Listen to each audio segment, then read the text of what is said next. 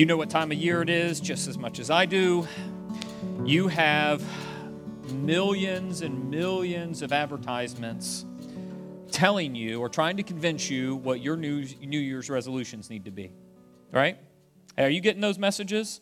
And there's always the same the same things are on the same list every year. And then everyone always tells you that you never meet them by the time you get to the end of January. And then we just do this whole, you know, we do this dance again every at the end of every December. And something, though, happened this year that had not happened to me in years past. Sometimes, often, when you get to this time of year, they do a review of the year. You know, that, you know, these talk shows or, you know, Good Morning America, whatever. Just pick your, pick your show, pick your thing, and they'll do a review of what's happened, all the big stories from the year. Well, the music service I use, Spotify, decided that I didn't know if, because it's there's an image. There's an image coming. And it may not come, so I'm going to have to tell you about it. But it's not near, going to be nearly as good as when you see it. Uh, so uh, let me just tell you a lot about Spotify. Uh, I could sell you Spotify. Um, so I use Spotify, and what Spotify did this year is they decided to do a review in a story form of the kind of music you listen to, who, what your top songs were, who your top artists were, how many hours you listened to music for this past year. They even began to compare it to years past. So, you know, I signed up for Spotify a few years ago, and so it started to tell me year after year, you know, how many minutes I had listened to Spotify. And, and then it just compared those things. And it told me what my favorite genres were this year. Uh, I don't know if do you use Spotify? Any of you use this? Any of you get this? Did you get a review of the year of what your what your music was? Okay, I see some hands. Good.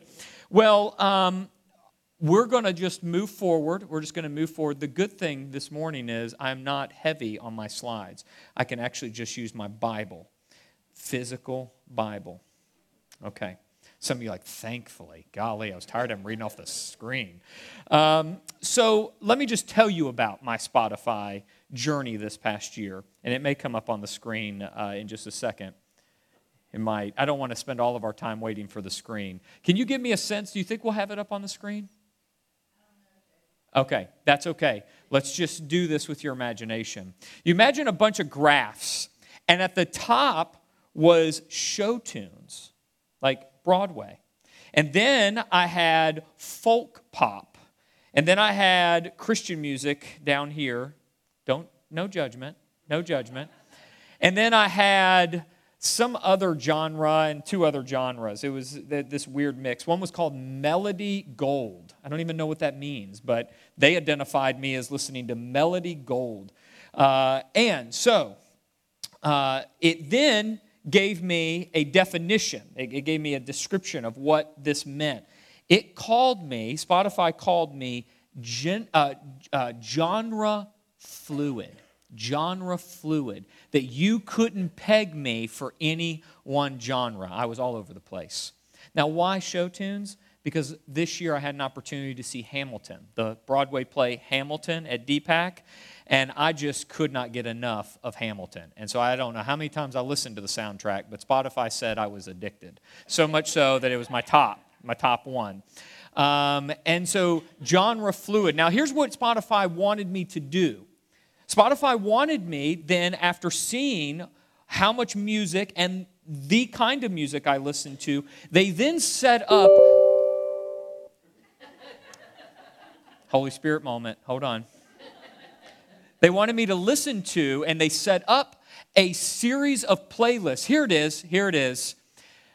This was a long introduction. Bless your hearts. Um, I know, and I appreciate that. That might come up here in just a moment in this sermon because we're doing like a year in review, but man, we're taking a long time to get to it. This was this was my year in review. So swing was my other swing was one of them. Not melody but it was mellow gold. So that's that's that's how much and i guess it's like hundreds and hundreds of minutes here of listening to this. Um, now let's continue. So what spotify does is after they do your year in review they then set up different playlists so that you can keep listening to things into the new year. So they set up your favorite genres, your favorite artists, your favorite albums, and then they want you to start listening to that into 2020. And they can set you up for something that is personalized. What's interesting is they made me remember so that they could get me to do a, behave a certain way in 2020. They wanted to kind of form the way my listening habits looked into 2020 by making me remember 2019. I thought that's, a, that's kind of what I want to do this morning. I want us to do some remembering for the new year.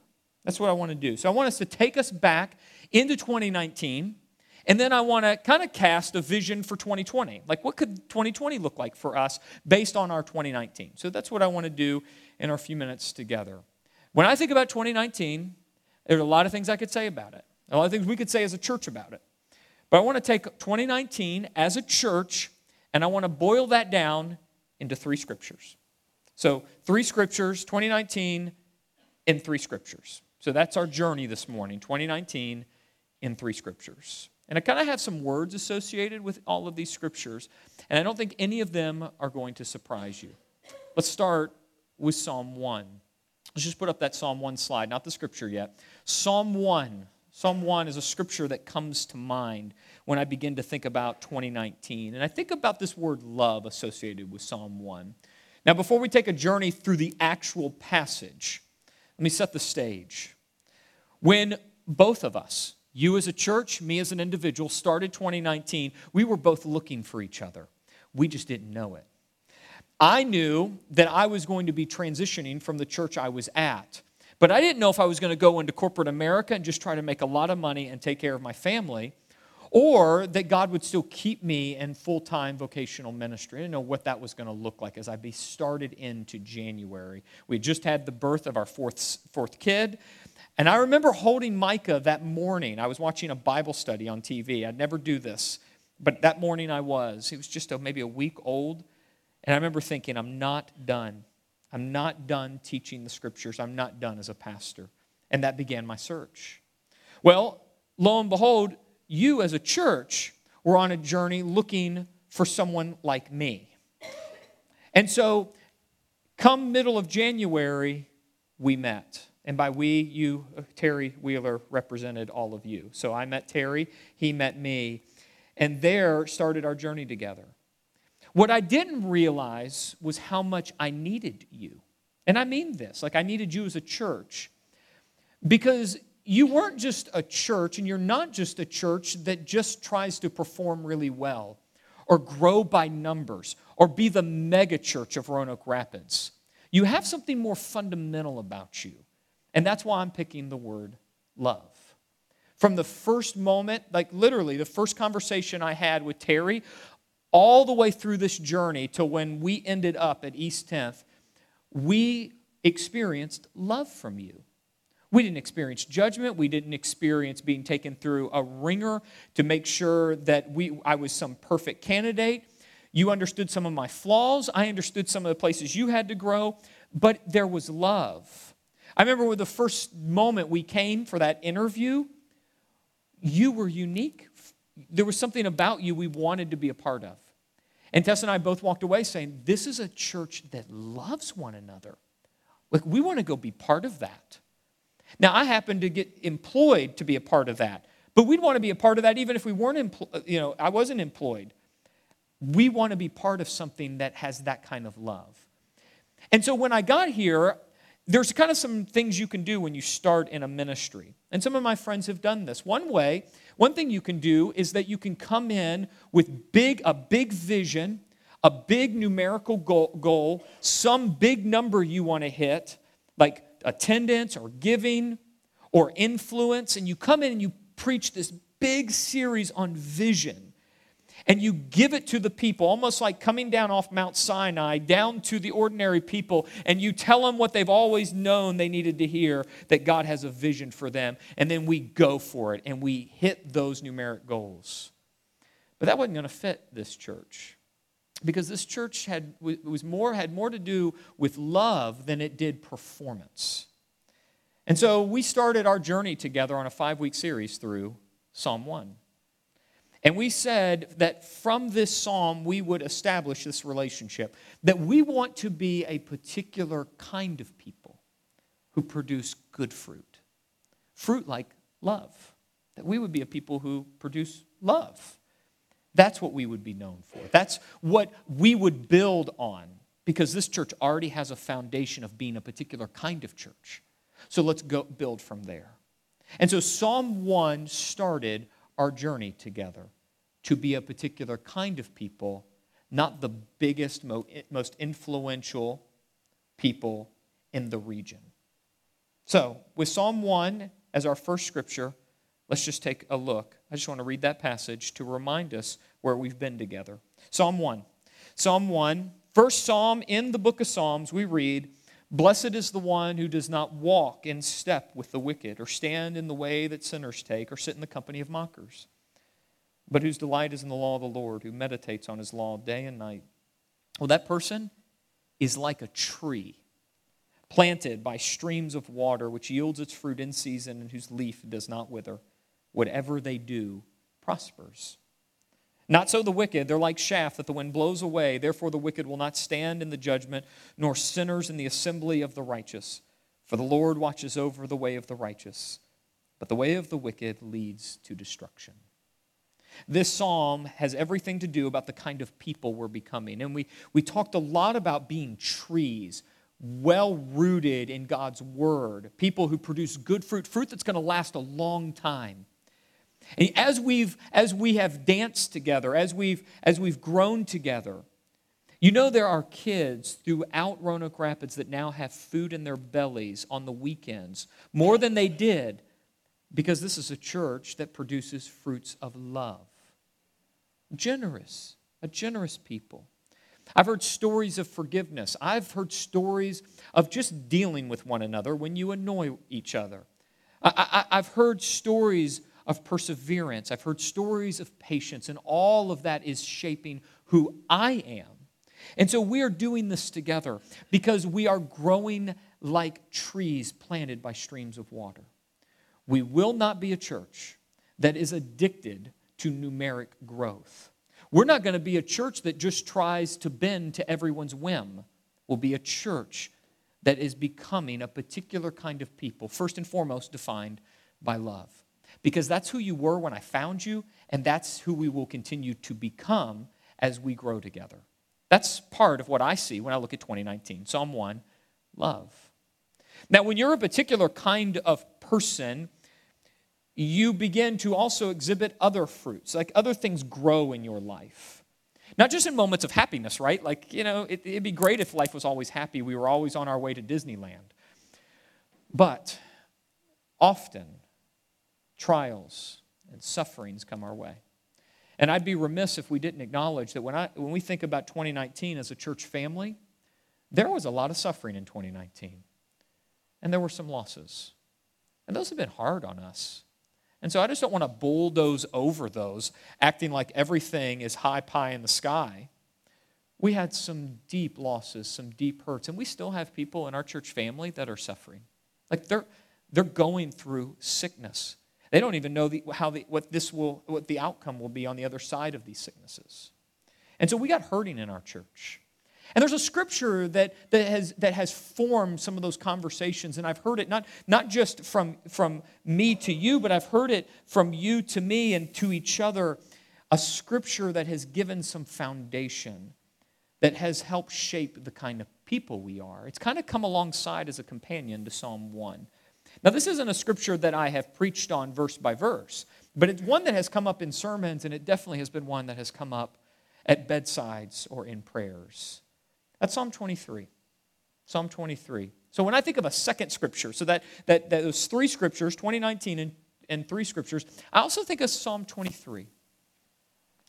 I remember just weeks ago on Laura Conover's last afternoon here on this earth, I remember that as, a, as being with her family, we prayed Psalm 23.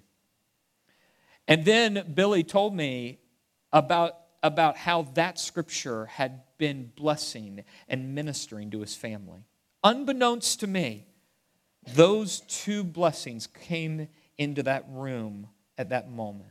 It was a special moment. I know that for some of you, I have prayed Psalm 23 over you when you've been sick. And this is a scripture that I want to define who we are when we hit suffering and trials.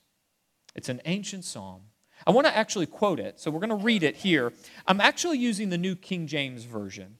I, I, didn't want to pull the full weight of the King James, but I wanted us to grab some of the sense of that older language. So here's Psalm 23. I think this is a scripture that is good for us, has been and will be. Here it is Psalm 23. The Lord is my shepherd, I shall not want. He makes me to lie down in green pastures. He leads me beside the, the still waters. He restores my soul. He leads me in the paths of righteousness for his name's sake. Yea, though I walk through the valley of the shadow of death, I will fear no evil, for you are with me. Your rod and your staff, they comfort me. You prepare a table before me in the presence of my enemies. You anoint my head with oil, and my cup runs over. Surely goodness and mercy shall follow me all the days of my life, and I will dwell in the house of the Lord forever. That scripture, that vision, what words that I would tie to that would be hope and trust. Those have been words that I have seen lived out in you as a church. I've seen, I've seen some of you facing very dire diagnosis and yet have trust and hope. That you actually believe that the Lord is your shepherd and you will be in no want. That's the kind of person I want to become. I want us as a church to be defined by Psalm 23, not just because that's a future vision, because that's what I've seen in you. And those are words that we have spoke to one another. So as I remember 2019, I'm seeing hope and trust define us as a church. And I've seen Psalm 23 coming alongside us as the kind of people we're becoming. Those are those two passages. The third one. The third one. So, how in the world do you become the kind of person that could be defined by love as your fruit? And how in the world do you become the kind of person where Psalm 23 defines you when you face trial and sickness and suffering? Well, it's going to come alongside this third passage. It's a passage we have rolled over many times in our time together. Now, it's not one we've done a sermon on specifically, but man, it's come up in next steps, and it's been one that's come up in sermons. It's Matthew chapter 11. It's going to be the end of chapter 11. The word that comes to mind here is apprenticeship.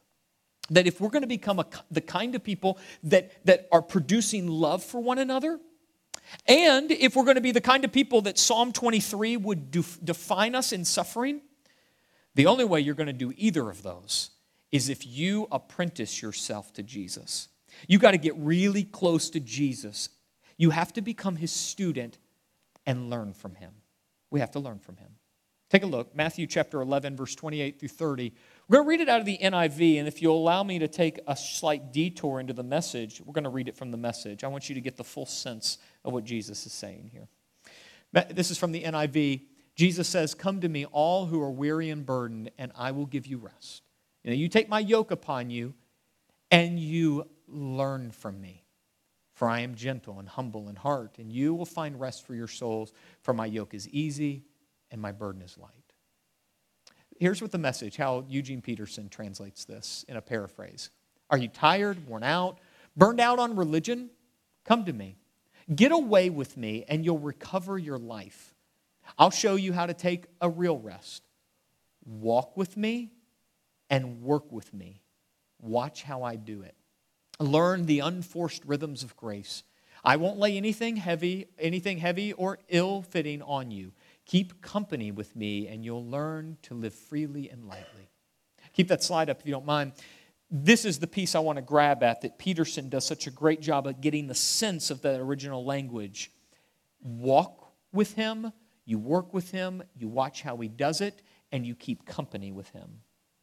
That's what it means to be an apprentice. And we have been taking that really seriously. That is to become the kind of person that overflows with love, something you've been doing and that we can continue to do. And, and to be the kind of people that is defined by Psalm 23 when facing suffering, something you I've already seen in you and I want to see us continue to do, well, you're going to have to keep company with Jesus.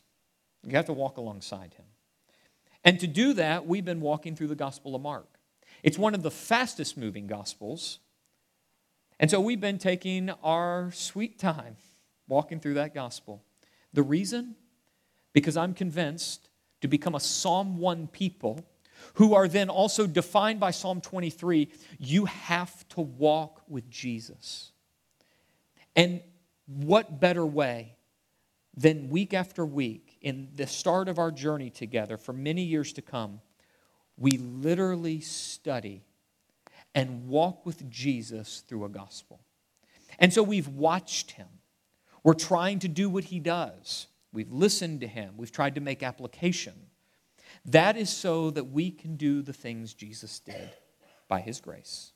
That's why that's why Matthew 11 is why we walk through the Gospel of Mark at such a glacial pace because we need to come right alongside him as his students and learn from him. And when you get Jesus, you're going to get everything else thrown in. And so that's the journey we've been on in 2019. The Gospel of Mark has been a defining part of our life together because we want to be like him. And so those three scriptures, those three scriptures to me are 2019 in a nutshell for our church and for me personally. So if I took all those words, let's take all those words, put four words up, kind of as a summary 2019 love, trust, hope, and apprenticeship. I think this is the journey we've been on. I think you had it before I ever got here, and I think we've been able to continue since I arrived. Now let's take that and move it into some goals for 2020. Okay, now don't put it up yet. Don't put that slide up yet. I want you to get ready. Want you get ready.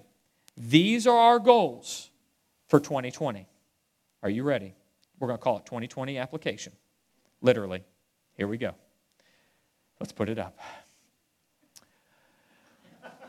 Stick with me.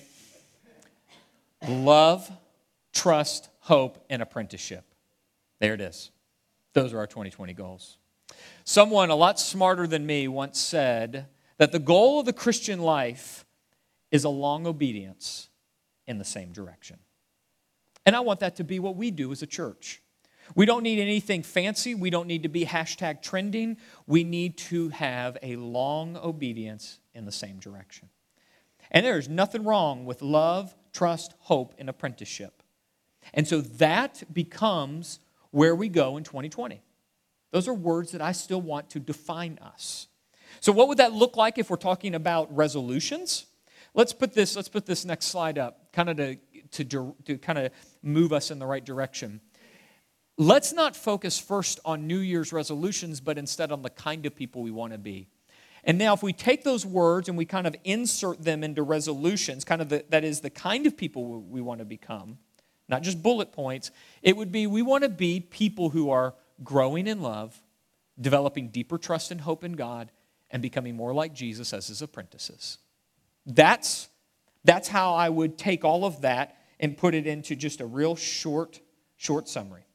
I want us to be a church that is growing in love, developing deeper hope and trust in God, and then becoming more like Jesus as his apprentices. His apprentices. That's, that's really the goal. And you're not going to go wrong with those. You become that kind of people. If that's who we are becoming, everything else is going to happen, is just going to work its way out. That's why when you water an apple tree and keep it healthy, it will produce good apples. So, what we want to do is become the right kind of people under the kingdom of God, and all those other things will take care of themselves. So, what, what, how in the world do you do those things? Let me, let me just kind of think of it in terms of time because we all have it. So, where you put your time is really going to matter. I'm just going to break this into some categories because some of you do some of these really well, and some of you need to some of you need to emphasize more uh, one than the other. So take a look. Three three areas of time. This would be time with Jesus. This might be time with His people, and time serving others. I'm going to just think of it in those, in those, three, those three categories. So, some of you do really well at being alone and spending time with Jesus, studying His Word. but maybe church attendance isn't the thing. Like that's that's not necessarily a priority. But maybe you're also serving others. Again, maybe the attendance thing isn't a priority.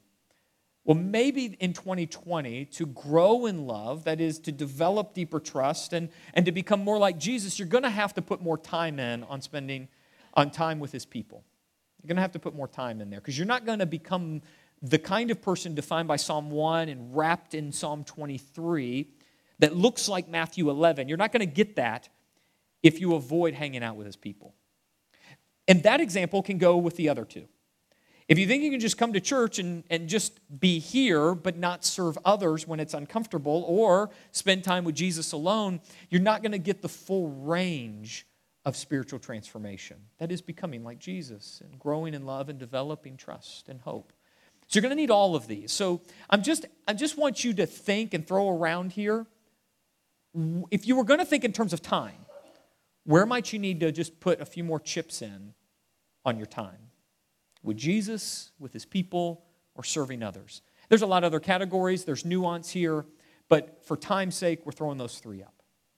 Okay? So when you think about a resolution, a New Year's resolution, maybe just for you individually, this is my challenge. It's going to be your next step. Your next step, my next step, is this pick a resolution. Pick a resolution. I'm not against resolutions, but pick, pick a resolution that trains you to be more like Jesus. So, weight loss can be a really great resolution. But weight loss for weight loss sake doesn't get you much. Self control in the kingdom of God can get you a lot. Maybe you don't want to yell so much. Maybe you have small kids. Maybe that's a reality in your home. Maybe I'm just projecting onto you my life. I don't know. not yelling is not the point showing love and being gentle in the way of Jesus. That's the point. Now, maybe the discipline to get there is to reduce the volume of my voice or the frequency of my discipline. Now, maybe that's the point here. But if my resolution is simply not to yell or not to get so angry so often or to be more patient, you know, these things, these are not, the, these in of themselves can't get me there. The resolution is a means to a greater end. And that's how I want us to frame your resolutions. Okay? This is the way I want us to think. And have love and hope and trust and apprenticeship. Have it right there in front of you. You've had it there already. I'm just giving words to who you already are and who we are going to become as a church. But pick a resolution that will help train you to be more like Jesus. There's a million ways you can do that but keep in front of you your end goal. And then 2020 will look a lot like 2019, minus not having a pastor. I feel like Terry's about to jump up. We're in a revival. Like, amen, amen. Yeah, okay. All right. All right. Let's pray. Father, thank you for your faithfulness to us uh, this year in 2019. I'm thanking you personally part of my family that you brought us here to this loving church. Thank you also for a community with so many other loving churches. Thank you for other pastors. Thank you for other leaders. Thank you for civil servants. Thank you for those in this community that are deeply in love with you and that, that I and my family get to be part of it. Thank you that this church has been building on a foundation for many years before we ever got here. And thank you that you have been faithful to them for many years. Thank you for faithfulness to all the churches that we are friends with. And we ask your blessings over them into 2020. Help us as a people to become more like your Son. I pray that you would help us make decisions, that we would create habits, and that we would move in the same direction we were moving in 2019. But help us grow in love, help us develop deeper faith deeper trust, deeper hope in you. And would you take care of us as we are becoming more like your Son as his students, as his apprentices? Thank you for your faithfulness, even in the midst of our suffering. You get all the glory for that. And we're going to ask you to take care of us because we know 2020 will come with its challenges as well, as well as its celebrations. So thanks for helping us. We pray it in the name of your Son, Jesus the Messiah. And together we say.